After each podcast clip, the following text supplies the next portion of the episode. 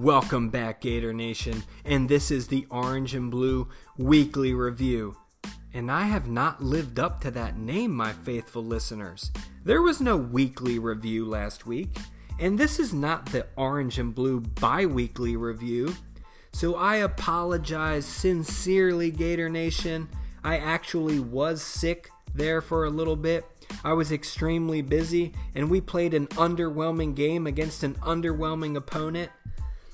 But I don't want to make any excuses, guys. This is the Orange and Blue weekly review. I'm going to strive to make a weekly episode from here on out.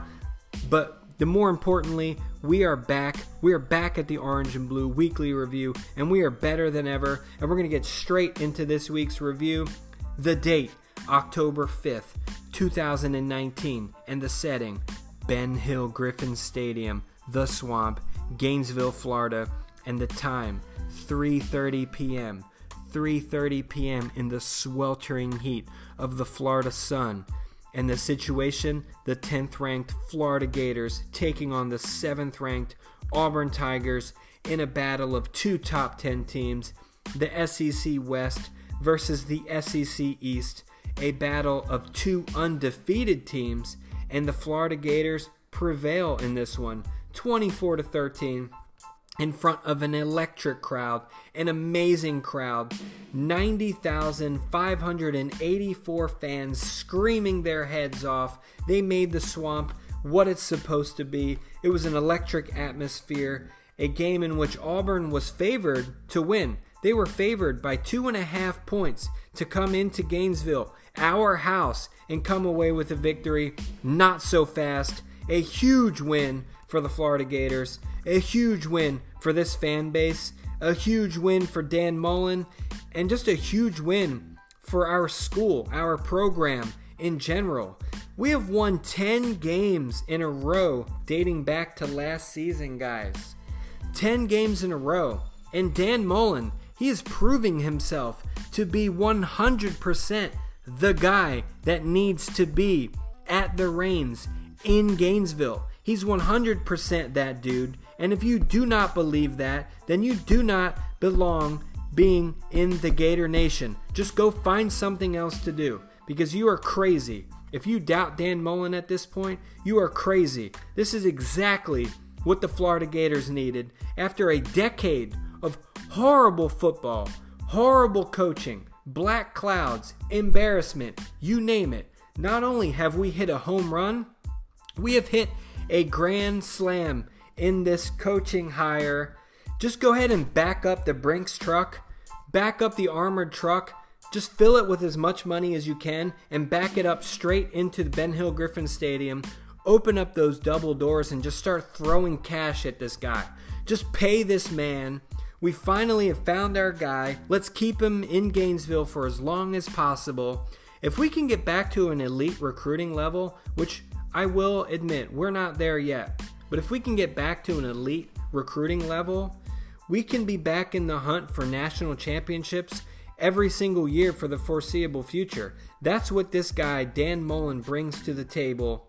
But let's get back to this game. What a huge moment for the Florida Gators, guys. I cannot overstate this. We have college game day back in Gainesville for the first time since 2012 when College Game Day came here to watch the Florida Gators beat down the South Carolina Gamecocks. And this was a tale of two elite defenses. I apologize. I'm sorry, but I'm not sorry. I'm going to hop on the negative train right now because this was an ugly game. I'm going to get the negative out of the way and I'm going to get on to the positive. But I can't leave out the negatives because this was an ugly game. And this is Ryan Kovaleski, the host of the Orange and Blue Weekly Review. And if you guys don't know this by now, I'm going to give it to you straight. I'm not going to sugarcoat anything. If someone needs to be held accountable, I'm going to be the person to hold them accountable. And the defenses, the defenses absolutely took over in this one, guys. There was 5 combined turnovers in the first half alone five combined turnovers. Florida fumbled on four straight possessions in the first half. We fumbled on four straight possessions. We fumbled three times in the first quarter alone. That is absolutely embarrassing. That's absolutely ridiculous. If you want to attribute that to great defense, or if you want to attribute that to horrific offense, whatever you want to do, whatever you want to attribute that to. But elite teams do not make these kinds of mistakes, guys. And in my opinion, the blame can be mostly attributed to the offensive line. I know I get on these guys week in and week out, and I know it sounds like I'm beating a dead horse, guys, but I have to call it like I see it.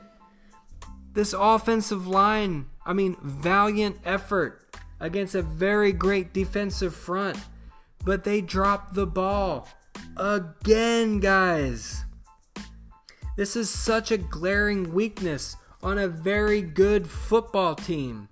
Kyle Trask, you can argue that he has to improve on his pocket awareness. I would agree with you.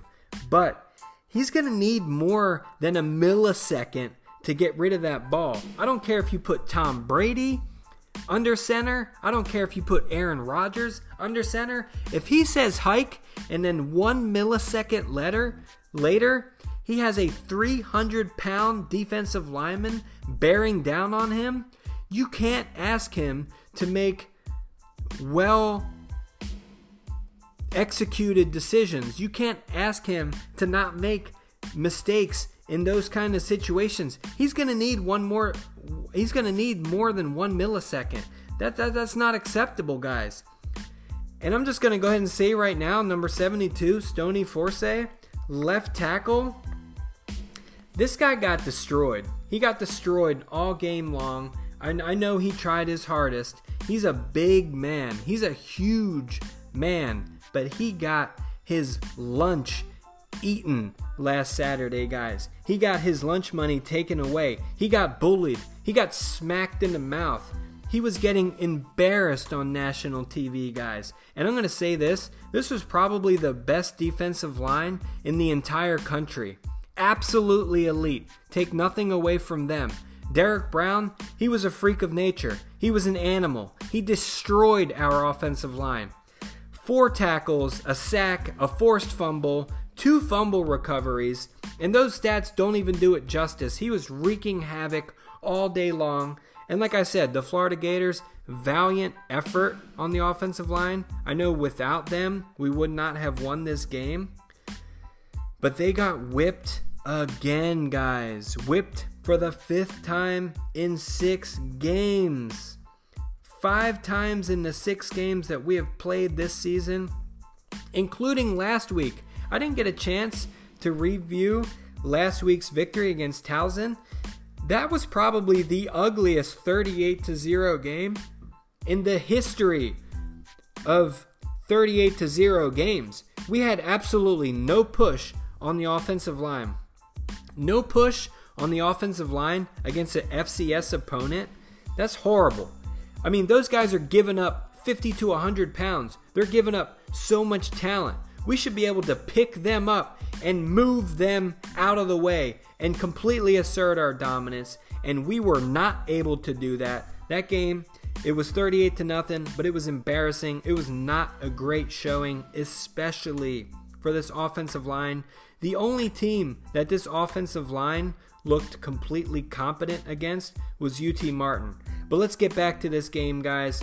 The Gators, they got it done. Kyle Trask, minus the fumbles, he was very solid. He fumbled the ball three times. Some of that was due to the offensive line, but he was very solid, guys. 19 of 31 for 234 yards, two touchdowns. Of course, those three fumbles.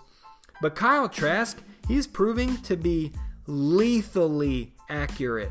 Just pinpoint accuracy from this guy. And apparently, this just in, he's not even a human. He's like Deadpool. He's like Wolverine or some shit. This kid got his knee bent laterally by a 300 pound man. I'm talking about his knee was bent in a way that it was not intended to bend. And not only is he not out for the season, guys, not only is he not out for an extended period of time? Not only was he not out for the rest of this game, he wasn't even out for 10 minutes. Nine minutes, guys. He missed nine minutes total. He's an absolute legend. He's an absolute warrior. He's an inspiration. And I'm going to go ahead and say this our passing game right now is more stable and it's more consistent with Kyle Trask under center. It's better with Kyle Trask than it was with Felipe. Maybe not better. Well, you can argue better, worse. Maybe Felipe Franks was a little bit more electric. He had a stronger arm. But at very least, our passing game has been more consistent and has been more stable with Kyle Trask. But these three fumbles, guys, that's five turnovers in three games. Turnovers are plaguing this team, guys. And it's completely unfortunate because as good as we have been, and we are 6 and 0, we are undefeated. We are the number 7 team in this country after that victory. We could be so much better if this team would just stop turning over the ball. This is not going to work against LSU. This is not going to work against Georgia. But overall, great victory. I don't want to be negative. I don't want to take away from the fact that this was a great victory for these Florida Gators. Freddie Swain, he was incredible. He was an absolute stud. Six catches, 146 yards, and a touchdown. Career day from him. Kyle Pitts, this guy's unstoppable. He's unstoppable again. Eight catches for him. Uh, this guy, he's a matchup problem. You can't contain him. He's going to get his yards. He's going to be playing football on Sundays for many years to come. This is a special talent, Kyle Pitts. This Kyle on Kyle connection that we have right now, it absolutely works. La'Mical Perine, and this is a pretty cool story, guys. This kid is from Theodore, Alabama, which is pretty close to Auburn. And he was not offered a scholarship by Auburn. He probably would have played for the Auburn Tigers but he was not offered a scholarship, and their explanation was because he was too slow. But guess what? La'Mical Perine, a captain of this Florida Gator team, has a career day against these same Auburn Tigers who rejected him. 130 yards rushing and a touchdown most of which came on the nail of the coffin 88 yard touchdown run that he had, the longest touchdown run by a Gator since Emmitt Smith in 1988. And he proved to be definitely fast enough because he outran the entire Auburn defense. So if those guys are fast enough to play for Auburn, what does that say about La'Mical Perine? He left those guys in the dust. I thought Emory Jones looked good. He filled in for the entire nine minutes that Kyle Trask was somehow rehealing his completely destroyed knee in the locker room. And Emory Jones comes in and he goes 5 of 7, mostly short passes, but he adds 13 yards rushing. He got us down the field. We put some points on the board. I thought Emory Jones filled in very nice, especially for a backup quarterback who did not prepare to start this game. The play calling, eh, that was just okay. I know I raved about Dan Mullen, but this was not his best coaching performance. That fake punt, that was terrible. That was boneheaded. That was stupid. And that resulted in Auburn's only touchdown of this game. Our defense was dominating at that point. There's no need to go for that fake punt in that situation, when we have the lead, it's only the second quarter, we're on the wrong side of the 50, the defense is just destroying the Auburn Tiger offense. There's no need to be that aggressive. Coach Dan Mullen needs to learn to take about 10 to 15% off there and just just play to the game's situation. Don't be so scripted. I like your aggressiveness, but that was a very boneheaded play, and that could have cost us that game. Our defense, ladies and gentlemen, our defense absolutely balled out. There is not one negative thing that I can say about our defense. Three interceptions, a fumble recovery, four sacks. We held Auburn who just scored 56 points against a very solid Mississippi State team last week. They scored 56 in their house, and we held them to 13 measly points. The Auburn Tigers have the best resume in the entire country. I'm going to throw that out there. They've knocked off the number 11 Oregon Ducks. They knocked off the number 17 Texas A&M Aggies in College Station. And that is not a very easy environment to go into and come away with a victory. They knocked off a very solid 3 and 1 Mississippi State team. Well, they were 3 and 1 at the time that Auburn played them, and they put 56 points on that team who had been playing pretty good defense up until that point. You go ahead and name a team with a better resume than the Auburn Tigers at this point in the season, and it, it, well, you can't. It, it's not possible. You can't do it. Leave a comment, send me a message, give me somebody who's played a better resume than the Auburn Tigers. You can't do it, so you won't do it. And this Florida Gator defense, we took them to the woodshed. The usual suspects for this Florida Gator defense balled out again. These guys just keep balling out. It's the same guys over and over. They're absolute studs. David Reese all over the field, an absolute savage. 13 tackles. Jonathan Greenard. This guy's not even human. He's just completely unstoppable. He was his normal, unstoppable self. Six tackles, three quarterback hurries. Those stats don't even do it justice. He was all over the field. He was involved in everything. He was hitting everything that was moving. This guy's an absolute leader. He's an absolute stud. He's a field general. He is a beast. Shawn Davis, what an incredible one handed interception. He picks it off and then he returns it 41 yards, showing off those ball skills. This guy's turning into an absolute stud. He's having a ginormous year. In a year where the opportunity was basically gifted to him due to a suspension, he has showed up, guys. He is just beast mode right now. And another thing that I love about him, he's a big hitter in the run game. He's a big time contributor in run support, and that's something that this defense has struggled with tackling. Shawn Davis will get in there and he will tackle somebody. Just solid all around play from Shawn Davis. This defense limited Auburn to 2 out of 14 third down conversions.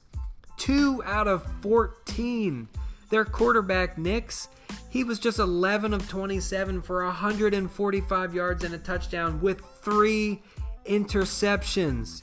Just a huge, defining, polarizing victory by the boys in orange and blue, defeating a great team on national television, representing so well, so hard with a great crowd for college game day, showing ESPN, showing the nation how strong this fan base is, how strong this team is. This was just a great day to be a Florida Gator fan. Just a great day to be a fan of the boys in orange and blue. And that's basically this week's review, guys. I'm going to get into next week. next week's game. Oh man, this one's tough to talk about, guys. Next Saturday, 8 o'clock p.m. This schedule does not get any easier. 8 o'clock p.m. in Baton Rouge, Death Valley, which is notoriously tough in night games. I don't know if it's voodoo, if it's Creole, some black magic shit that they have going on in Louisiana, but a night game in Death Valley, in Baton Rouge, it's as tough as it gets, guys. And LSU looks absolutely unstoppable right now. They look incredible, especially on offense. For a team that has always been great on defense, and their offense has just never caught up to that incredible play that the defense has always supplied. Their offense has finally caught up, not only caught up, probably has surpassed their defense. And I hate this team with a passion, so it pains me to talk good about the LSU Tigers, but I'm going to give it to you straight, guys. I always have and I always will. I have to give credit where credit is due. LSU looks incredible. That offense looks unstoppable right now. I will say, though, they really have not been tested. They've only been tested one time. They've played four cupcake games, and they won a very, very tough and very impressive game on the road against Texas. That's a big time win. That's a big time win, but the other four victories, I mean, they've been impressive, but they've, but they've been against cupcakes. And one thing that we can expect next Saturday is a massive crowd, an insane environment. This is Tiger Stadium. This is Death Valley. That place holds over 100,000 people, 102,000 people max capacity, and you can bet your ass that it's going to be sold out. And they have had our number lately, guys. They have won six out of the last nine meetings against the Florida Gators. There's no sugarcoating this one. This is going to be an insanely hard game for the Florida Gators. The Gators have not played a quarterback like Joe Burrows, the starting quarterback for the LSU Tigers, yet this season. He is a Heisman hopeful at this point. He has the number one completion percentage in the entire country. He has the number three passing touchdown amount in the entire country. He's number two in yards per game. This guy's lighting it up. He's a top one, top two quarterback in this entire country. He's absolutely on fire. I know he's done this against mostly overmatched teams, but he's putting up video game numbers. These numbers just don't even seem right, especially for an LSU offense who's never had their shit together. But they finally have their shit together and they really look unstoppable. And I know that we just beat Auburn, a game that we were actually picked to lose. But that was against a freshman quarterback, guys. And Auburn has a good def- or good offense. Auburn has a good offense. They're ranked 36 in the entire country. But this LSU team, they have a senior quarterback, and they're the third ranked offense in the entire country. So we're going from playing a freshman quarterback with the 36th ranked offense to a senior quarterback with the third ranked offense. I know that LSU does not have the defense that Auburn has. They have a respectable defense, but Auburn's defense is elite. But their offense in LSU is so much better than Auburn. And Florida Gators, we're coming off a hard fought, emotional victory, but we're going to go ahead and have to lick our wounds very quickly. We're going to have to heal up. We're going to have to turn right around make that trip to Louisiana, and we're going to have to be ready to play another major game, another prime time game, another top 10 game. And this is basically the hardest game of the schedule. You can debate whether if this is the hardest or the second hardest game on our schedule. I'm going to go ahead and say that this is the hardest game in our schedule. I personally believe that this game is going to be harder than the game against the Georgia Bulldogs. I know the Georgia Bulldogs are an outstanding team, but I think this is our hardest game, especially because it's in Death Valley and it's at 8 o'clock p.m. and it's after we just played the Auburn Tigers, the number 7th ranked team in the entire country. And how healthy is Kyle Trask? I know we said that he's a superhero, that he's Wolverine, that he's Deadpool, but guys, maybe he was just running on pure adrenaline. Maybe that's why he did not feel the significant the significance of that injury to his knee. Maybe he was just running on pure adrenaline. Is he going to be hobbled out there? Is he going to be limited? Is he going to be hopping around? I guess we're going to have to find out this Saturday, guys. We have to hope that it was just a quick sprain and that he can get right back immediately because we're going to need him we're going to need some of that running game that's been completely non existent this year. Hopefully, maybe somehow, some way, this offensive line can pull it together, establish a running game to take some of that pressure off of Kyle Trask or Emory Jones or whoever's back in the backfield. All I know is we are not going to be able to escape Baton Rouge with four turnovers. We're not going to be able to continue to turn the ball over at this rate. We have to clean that up. I know our defense is going to be 100% the toughest that LSU has seen this entire year. The Gators, guys, we're ranked number one in the entire country in takeaways, and we're ranked number one in the entire country in interceptions. We are DBU. We lead both of those categories out of every single team in the entire country, and we are 6 and 0, guys. We are 6 and 0 Gator Nation. 6 and 0 I cannot wait for this game, Gator Nation. This is another chance to prove to the country who we are. 6 0 for the first time since 2012, and that was the Jeff Driskel and Will Muschamp era. Very bad memories there, guys. I almost don't even want to think about that. But this is 2019. We are 6 and 0. Please tune in next week, guys. Hopefully, we're going to be talking about another Florida Gator victory. Thank you guys for listening to this podcast. Again, I apologize for not doing an episode last week. If you guys have not subscribed to this podcast yet, please do so. I'm going to be reviewing every single game, I'm going to be recapping every single game from here on out. So please subscribe. Please leave a like, leave a comment, tell me what I'm doing right, tell me what I'm doing wrong. This is the Orange and Blue weekly review, and I'm your host, Ryan Kovaleski. I am out. Go Gators.